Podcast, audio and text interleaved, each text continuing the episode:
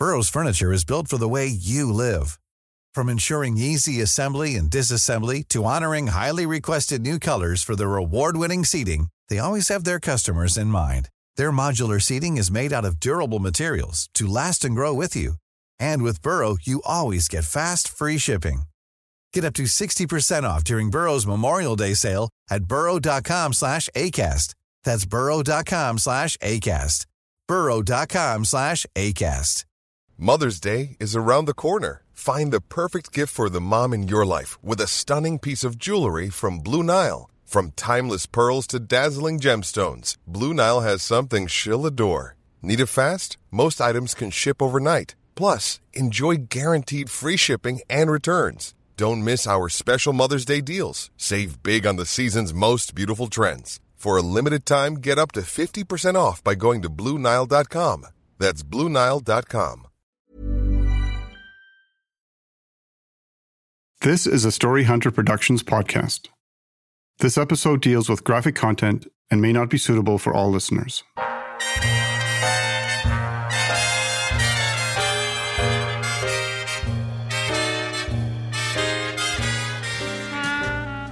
On July 30th, 1949, 24 year old Alfred Lang was shot to death in front of his wife and daughter in Toronto's East End. The World War II veteran was killed while trying to stop a man who had just robbed a grocery store. Then, three days later, the bodies of a young couple, Robert and Gloria McKay, were discovered. They too had been shot to death in what appeared to be a senseless crime of opportunity. The triple homicide shocked the Canadian city and initiated one of the largest manhunts in its history. After an exhaustive investigation and a dogged search for clues, the Toronto police were finally able to narrow their suspect list to one a petty criminal named Stanley Bukowski. But the only problem was that Stanley Bukowski had disappeared along with his wife. Almost a year had passed since the deadly holiday weekend in Toronto, and the police had no idea where their suspect was. They had chased him down to New Orleans, but once again he had eluded capture. Then the trail went cold a North American wide warrant was issued for his arrest, and his fingerprints were sent to the FBI. Now, all that the Toronto police could do was wait for Stanley Bukowski to surface again. He was a desperate man on the run, so it was only a matter of time. I'm Catherine Fogarty, and in this podcast, I'm bringing you a true crime story that takes us from a grocery store holdup in Toronto's East End to California's gas chamber. This is Murderer on the Run The Execution of Stanley Bukowski. Episode 2 Cat Burglar.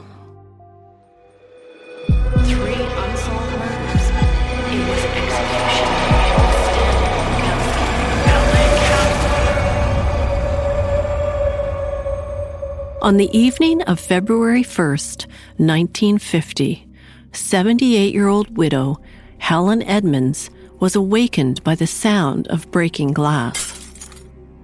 Helen, who was a widow, lived alone at 252 South Benton Way in the Westlake area of Los Angeles.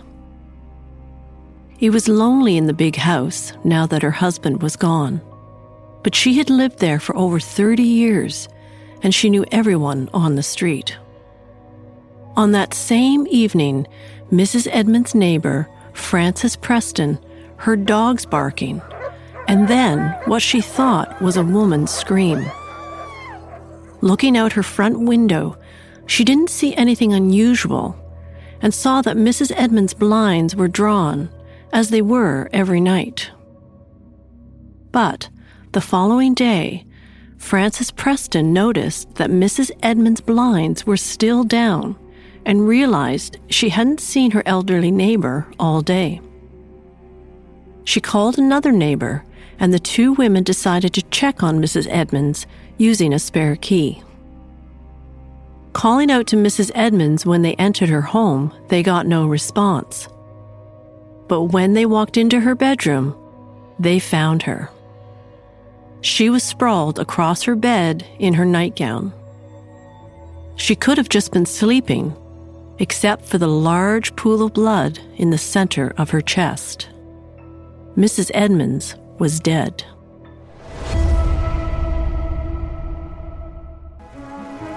In the years since the turn of the century, Los Angeles has grown from a sleepy pueblo to a vast, seething metropolitan city.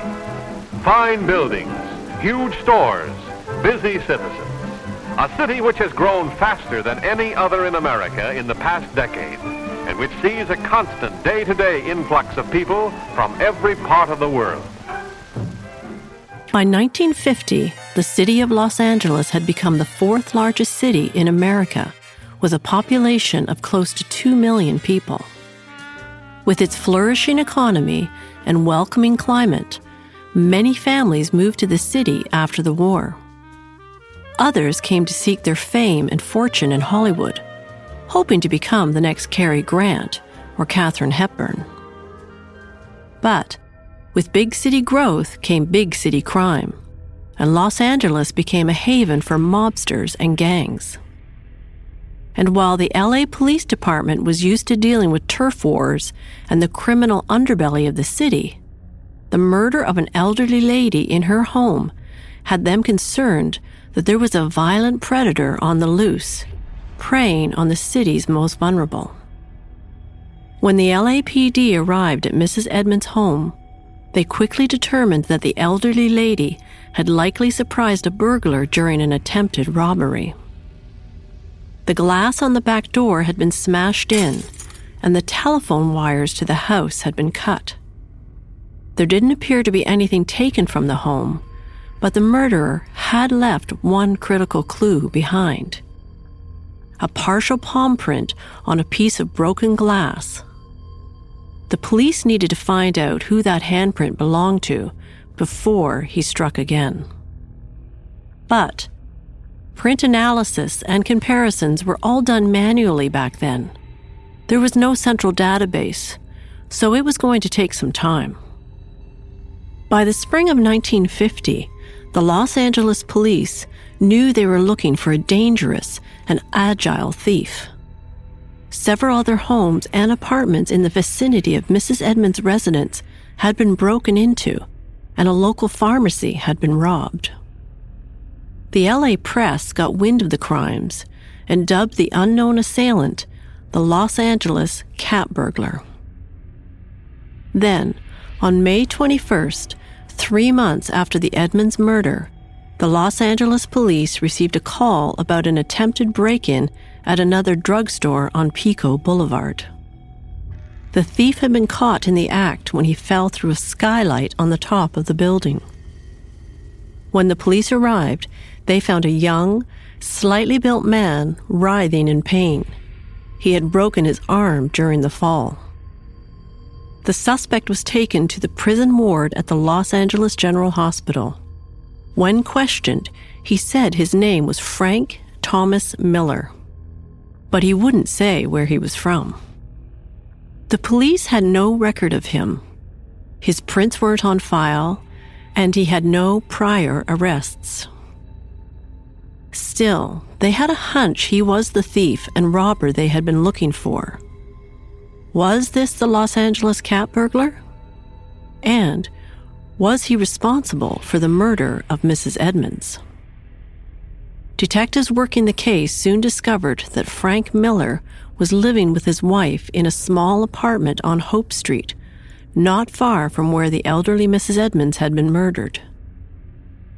Searching his apartment, they found 11 guns and boxes of ammunition manufactured in Canada. This was an interesting discovery, as an autopsy had determined that Mrs. Edmonds had been shot with a 38 caliber gun and the recovered bullet was from the same Canadian manufacturer. The Los Angeles police contacted the FBI who in turn reached out to the Canadian police.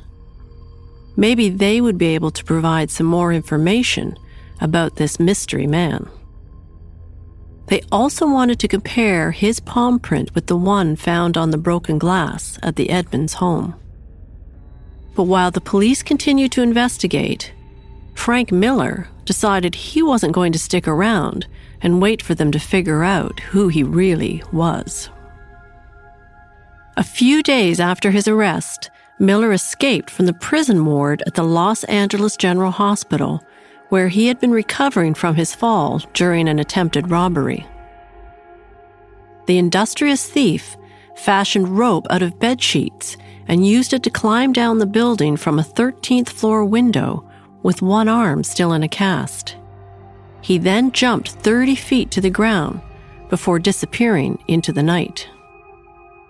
News of his daring escape made headlines across the city. The police had lost their suspect and were embarrassed. But LA's cat burglar was now a famous fugitive. And his young wife was also making headlines of her own. 23 year old Jean Miller had been arrested when she tried to cash a $100 stolen traveler's check. And she would be spending the next four months in the county jail on forgery charges. She still wouldn't answer any questions about her husband or his possible whereabouts. But the police had a hunch their fugitive, Frank Miller, wasn't going to go far without his pretty partner in crime. On August 2nd, the Los Angeles police received a frantic call. A local resident was calling to report that a man had just broken into his home and had held his 16 year old daughter at gunpoint while demanding money. The man had robbed them of cash and coins from their safe before stealing their car. Police dispatch immediately issued an all points bulletin to be on the lookout for the stolen car. Within minutes of the radio call going out, two police officers spotted the car driving erratically through the streets of Hollywood. And ironically, what ensued was like something straight out of a Hollywood film. The suspect raced down Sunset Boulevard with the police in hot pursuit. The cops fired at him, smashing the front windshield. The fugitive lost control of the stolen car and crashed into a telephone pole and fire hydrant. With water gushing onto the street, the bleeding man ran from the wrecked car, firing his gun at the police. At the same time, another police car racing to the location failed to stop at an intersection and crashed into another car. Then, a motorcycle cop racing to the scene wiped out when he swerved to avoid the water spewing from the fire hydrant. A police officer who lived close by heard the sirens, grabbed his gun, and ran out of the house. Spotting the suspect, he gave chase down the alleyway and over a fence. But he was no match for the fleeing bandit because the police officer had forgotten to put his shoes on. The brazen suspect fired at the barefoot officer and then disappeared into Barnsdall Park. Barnsdall Park was a popular Hollywood recreational area. Famous for Hollyhock House and other buildings designed by Frank Lloyd Wright in the 1920s, it was a local tourist attraction. And on that hot summer day, it was teeming with picnicking families and visitors who were blissfully unaware that a gun wielding fugitive was now hiding amongst them. The police quickly surrounded the park looking for the armed man. He was scared and injured. He couldn't get far. But by nightfall, they still hadn't found him. Then, two sharp eyed police officers saw a glint of moonlight shining off something in the underbrush. It was the barrel of a gun. The officers yelled at him to come out and surrender, but they were quickly met with gunfire. They shot back and hit their target the shooter in the bushes finally surrendered. He had been shot multiple times, and he had emptied the barrels of all five guns he had in his possession. The fugitive who had sent the police on a wild car chase down Sunset Boulevard and had eluded capture for days was finally back in custody. And it was none other than Frank T. Miller, the Los Angeles cat burglar. But would he live to face justice? Miller had sustained three gunshot wounds, including one to the neck. He was rushed back to the prison ward at the Los Angeles County Hospital. But this time, the police would keep a 24 hour guard on him to make sure he didn't escape again.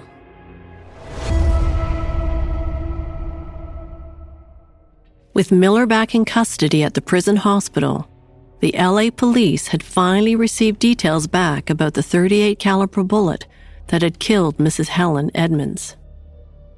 It was indeed manufactured in Canada, and it was also the same type of bullet used in three unsolved homicides in Toronto. Fingerprints and photos of the suspect in the Canadian murders had already been sent to the FBI, so it didn't take long for the Los Angeles police to determine the true identity of the man they had in custody. Frank T. Miller, aka the Los Angeles cat burglar, was actually a man named Stanley Bukowski, and he was wanted in Canada. One of Toronto's biggest manhunts was over. Bukowski had finally been caught, and the Canadian police wanted to speak with him about the murders of Alfred Lang and Robert and Gloria McKay. Two weeks after Bukowski had been recaptured, Toronto Police Inspector John Nemo traveled to Los Angeles to interview him. Initially, the stubborn prisoner refused to say anything, but eventually admitted to his true name. But when questioned about the Toronto homicides, Stanley Bukowski denied any involvement. With the Los Angeles cat burglar's identity finally revealed, LA authorities and their Toronto counterparts decided on a plan. They agreed that Stanley Bukowski would stand trial for multiple burglaries in Los Angeles and would then be extradited back to Canada. While the Toronto police still did not have enough evidence to charge him with the McKay murders, he would be put on trial for the shooting death of Alfred Lang but new evidence was about to put an abrupt halt to Stanley Bukowski's travel plans. Six months after Mrs. Helen Edmonds had been shot to death in her home during a failed robbery, the LA police finally received the results back on the palm print they had found on a broken piece of glass at the crime scene. And the print was a perfect match to Stanley Bukowski. Armed with compelling evidence, the police questioned Mrs. Bukowski again, and she finally admitted to being with her husband on the night of the shooting. The Canadian couple were charged with murder. Hearing that Bukowski's palm print had been matched to the one at the Edmonds murder scene, the Toronto police immediately requested a copy of the print. They wanted to compare it to the one they had recovered from the stolen car in Wasaga Beach a year earlier. The prints matched, and now they were confident that they could tie Bukowski to the McKay murders. But would their triple murder suspect ever face Canadian justice?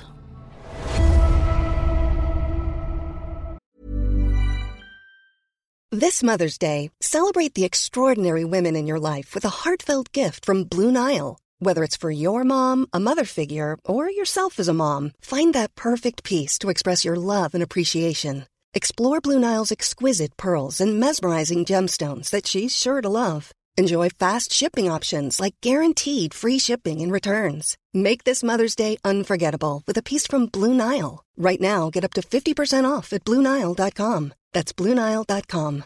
How would you like to look five years younger? In a clinical study, people that had volume added with Juvederm Voluma XC in the cheeks perceived themselves as looking five years younger at six months after treatment. Look younger, feel like you. Add volume for lift and contour in the cheeks with Juvederm Voluma XC. Reverse signs of aging by adding volume to smooth laugh lines with Juvederm Vollure XC. For important safety information and to find a licensed specialist, visit juvederm.com. That's J U V E D E R M.com. Not for people with severe allergic reactions, allergies to lidocaine, or the proteins used in Juvederm. Common side effects include injection site redness, swelling, pain, tenderness, firmness, lumps, bumps, bruising, discoloration, or itching. There's a risk of unintentional injection into a blood vessel, which can cause vision abnormalities, blindness, stroke, temporary scabs, or scarring. Talk to a licensed specialist to find out if it's right for you. Millions of people have lost weight with personalized plans from Noom, like Evan, who can't stand salads and still lost 50 pounds. Salads, generally, for most people, are the easy button, right? For me, that wasn't an option. I never really was a salad guy. That's just not who I am. But Noom worked for me. Get your personalized plan today at Noom.com. Real Noom user compensated to provide their story. In four weeks, the typical Noom user can expect to lose one to two pounds per week. Individual results may vary. Burrow is a furniture company known for timeless design and thoughtful construction and free shipping, and that extends to their outdoor collection. Their outdoor furniture is built to withstand the elements, featuring rust-proof stainless steel hardware, weather-ready teak, and quick-dry foam cushions. For Memorial Day, get 15% off your Burrow purchase at burrow.com slash ACAST and up to 25% off outdoor. That's up to 25% off outdoor furniture at burrow.com slash ACAST. On November 16, 1950, Stanley Bukowski, aka Frank T. Miller, and his wife Jean went on trial for the murder of Mrs. Helen Edmonds. If convicted, they would face the death penalty. Prior to the murder trial, Stanley had already pleaded guilty to four burglaries committed in Los Angeles between May and July of that year. The police suspected there had been even more. For the murder trial, the couple had waived their rights to a jury, so the proceedings were held in front of Judge Charles W. Frick. In the courtroom, armed police officers kept a close watch on Stanley for fear he might try to escape again. Also sitting in the courtroom was William Gibson, the Crown Attorney from Toronto.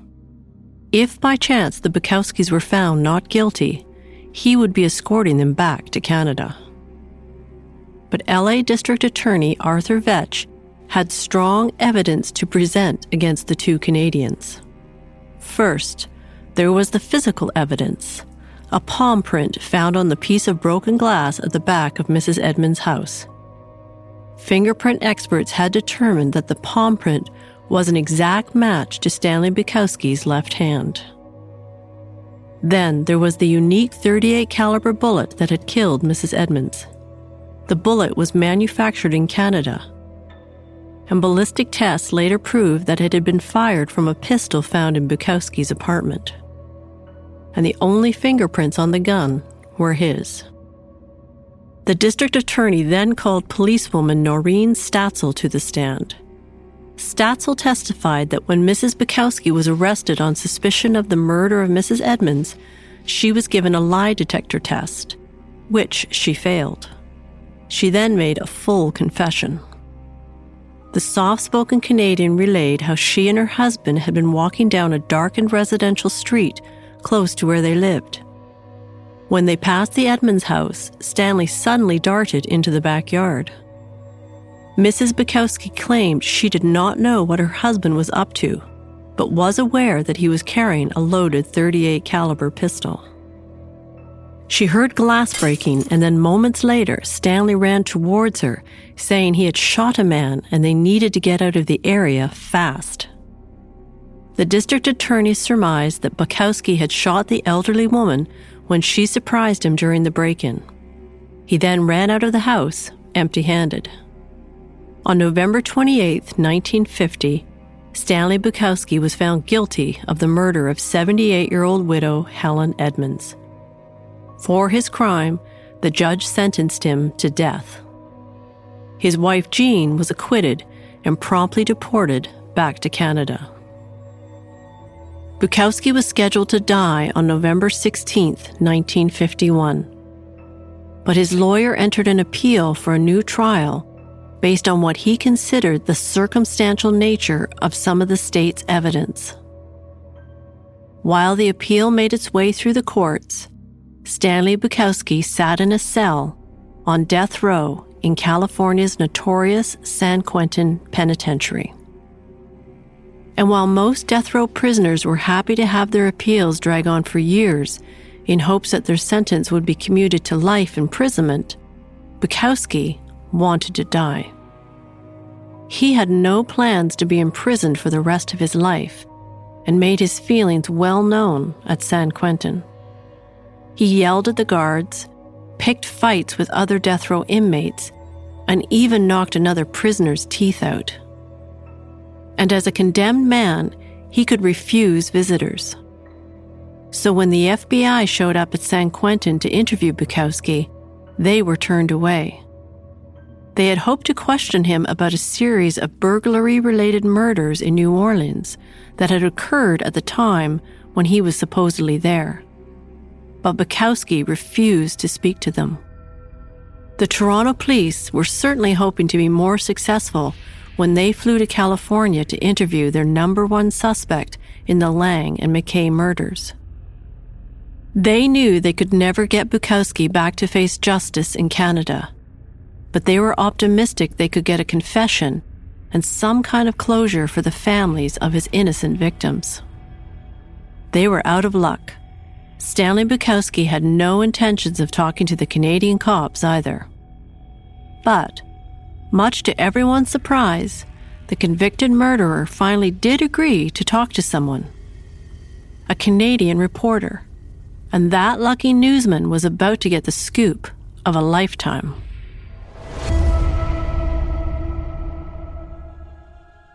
Gwyn Jocko Thomas was a crime reporter with the Toronto Star for more than 60 years. Starting as a copy boy in 1929, he covered every major crime story in the city. In the 1960s, he moved into radio and was the famous voice reporting from police headquarters for CFRB radio. This is Jocko Thomas at police headquarters.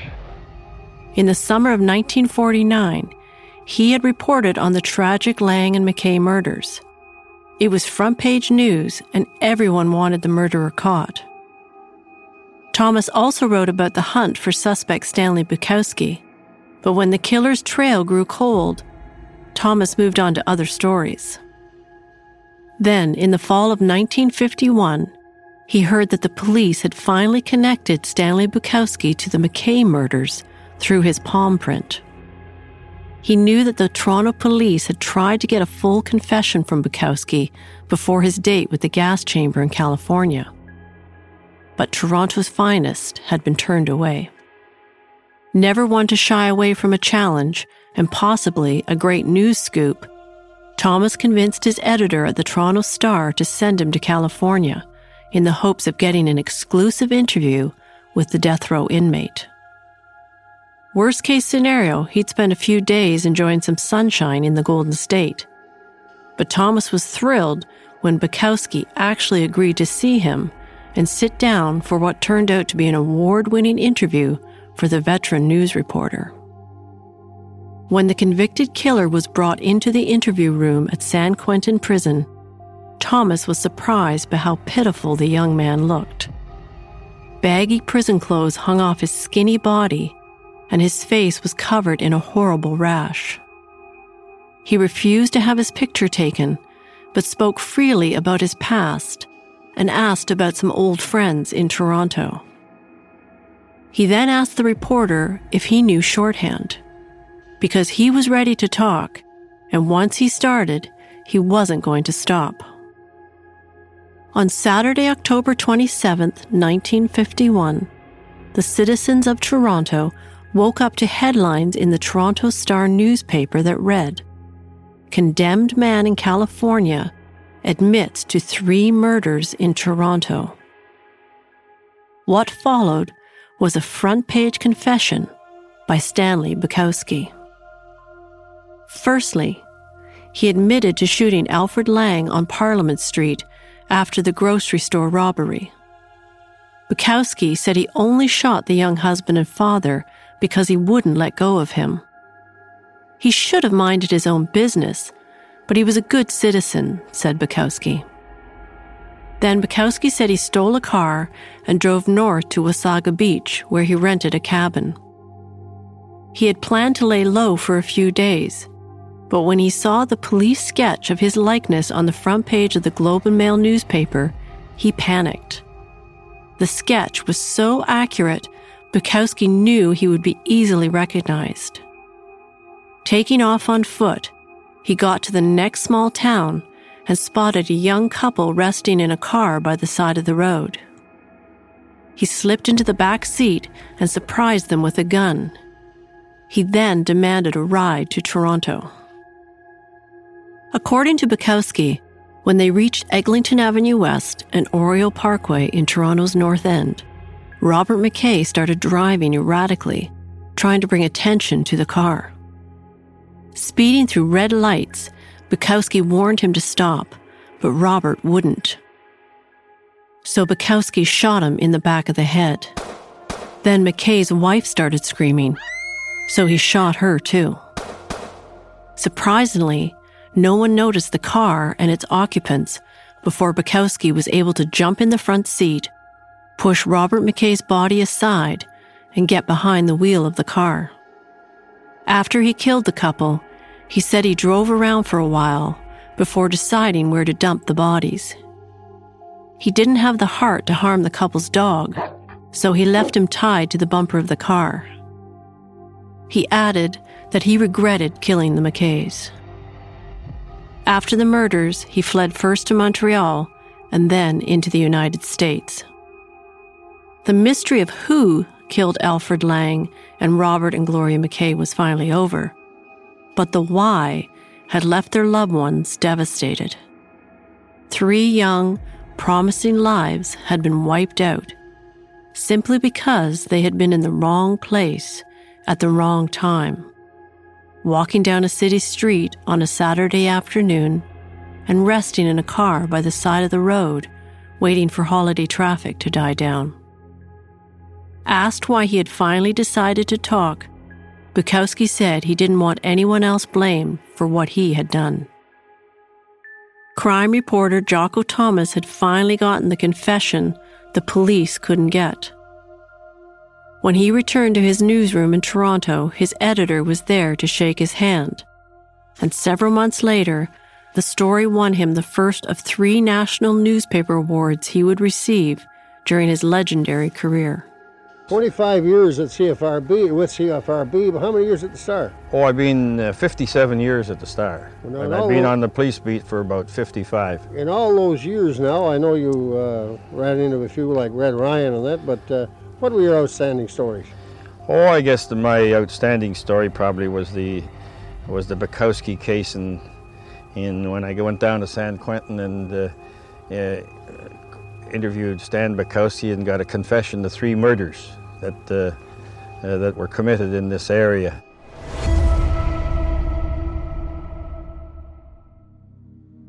On May 7, 1952, Stanley Bukowski's lawyer, Ralph Rubin, arrived at San Quentin prison to visit his 27 year old client on death row.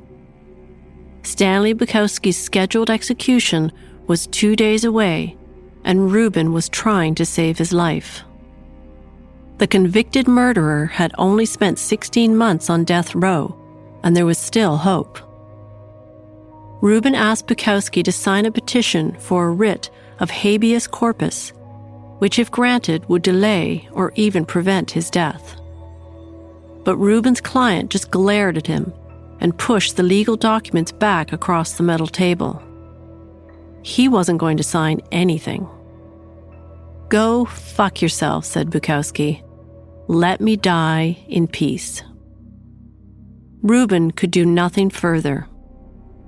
If he wants to die, we can't overlook his wishes, he later told the press.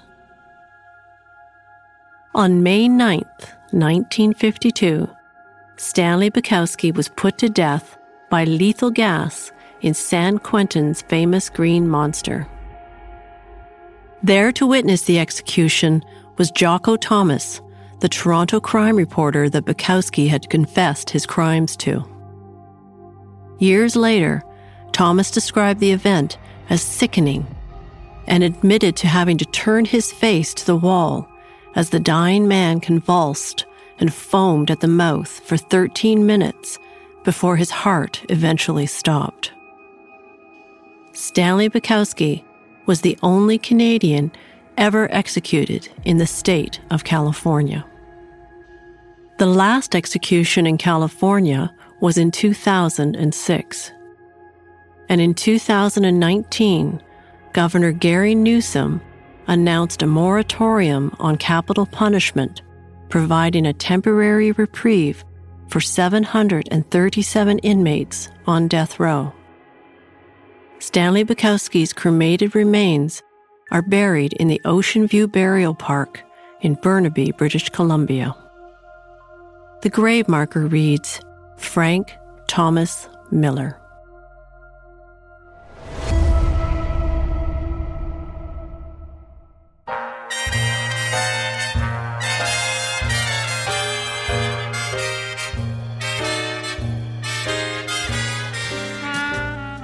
Visit us at storyhunterpodcast.com and sign up for our newsletter to get more information and updates about new podcasts.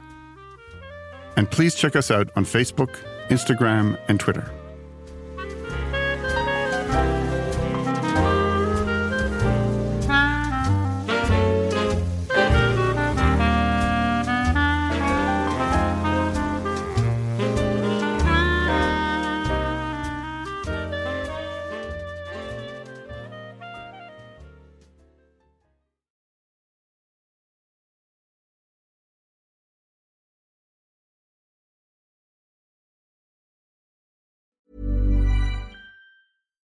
Flexibility is great. That's why there's yoga. Flexibility for your insurance coverage is great too. That's why there's United Healthcare Insurance Plans.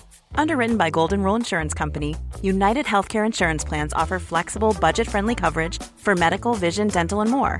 One of these plans may be right for you if you're, say, between jobs, coming off your parents' plan, turning a side hustle into a full hustle, or even missed open enrollment. Want more flexibility? Find out more about United Healthcare Insurance Plans at uhone.com. Hi, I'm Daniel, founder of Pretty Litter. Cats and cat owners deserve better than any old fashioned litter. That's why I teamed up with scientists and veterinarians to create Pretty Litter. Its innovative crystal formula has superior odor control and weighs up to 80% less than clay litter. Pretty Litter even monitors health by changing colors to help detect early signs of potential illness. It's the world's smartest kitty litter. Go to prettylitter.com and use code ACAST for 20% off your first order and a free cat toy. Terms and conditions apply. See site for details. Even when we're on a budget, we still deserve nice things. Quince is a place to scoop up stunning high end goods for 50 to 80% less than similar brands.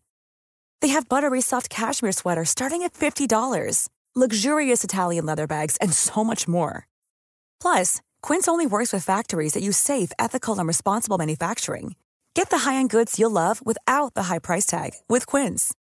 Go to quince.com/style for free shipping and 365-day returns.